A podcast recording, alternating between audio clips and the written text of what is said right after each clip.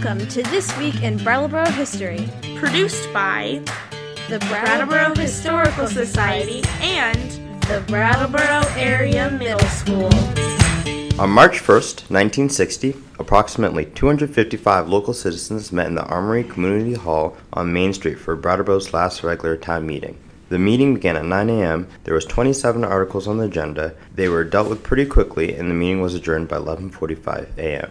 This was the last time the vast majority of Brattleboro citizens could choose to participate in a New England style town meeting. The next year began the first Brattleboro Representative Town Meeting.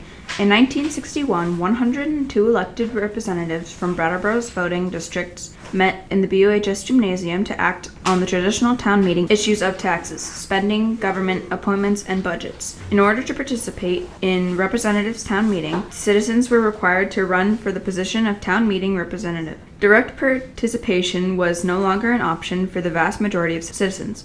The first representative town meeting took twice the time to complete as the last regular town meeting. The 1960 town meeting had 27 articles to address. The 1961 town meeting had 24 articles.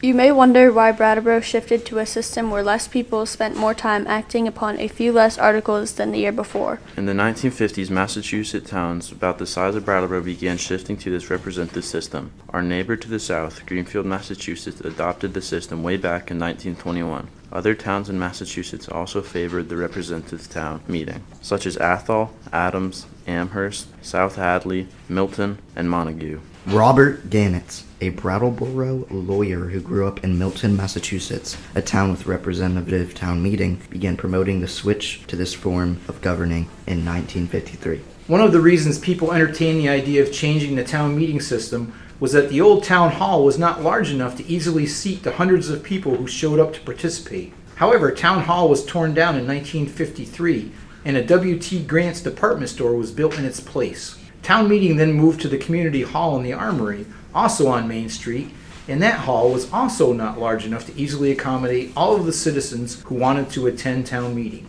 Another reason some people want to change the representative town meeting was a belief that special interests could flood the meeting with the supporters and pass initiatives that the majority of people didn't want. An example cited by the local newspaper was a time when baseball supporters passed a motion to build a grandstand and have the town pay for it. Representative Town Meeting had been with us since 1961. It was thought that the system might catch on in Vermont, but so far, Brattleboro continues to be the only Vermont town to follow this format. Greenfield, Massachusetts moved on to a city structure many years ago, and towns in Maine have also voted to leave the system behind. Here's how the reformers summed up the end of local town meetings on March 2nd, 1960. Quote, one of the wonderful things about democratic free speech is that we love and honor it even when being irritated by it. Brattleboro's crowded town meeting yesterday had its share of honest stubbornness, of misunderstandings, and even a little vindictiveness.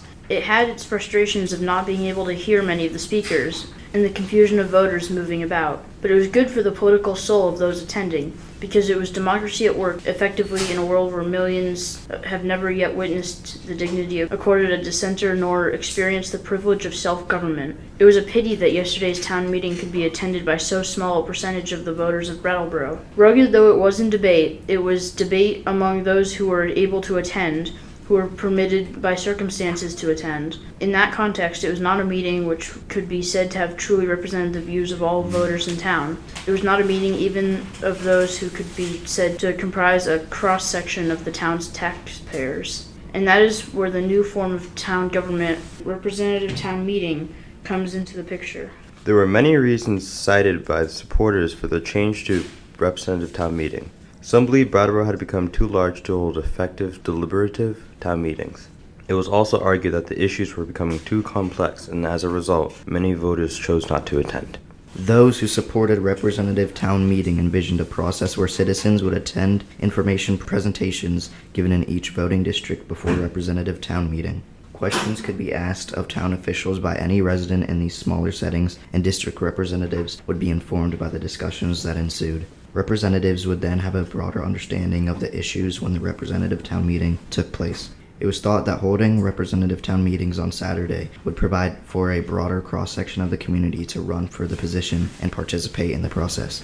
The editor of the Brattleboro Reformer viewed 1961's first representative town meeting with these words Quote, the various articles on the warrant produced much more discussion.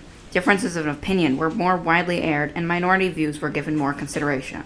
Although there was almost four hours of talk, it reflected a clear understanding of the issues on the part of the representatives, due in part at least to the education they acquired at the district rehearsals. In light of all the pros and cons aired during the long Saturday afternoon and the accomplishments resulting, it seems safe to say that Brattleboro's new pattern for handling business passed its first test satisfactorily. Speaking in stage language, the production's initial performance presages a long run even though there were no curtain calls.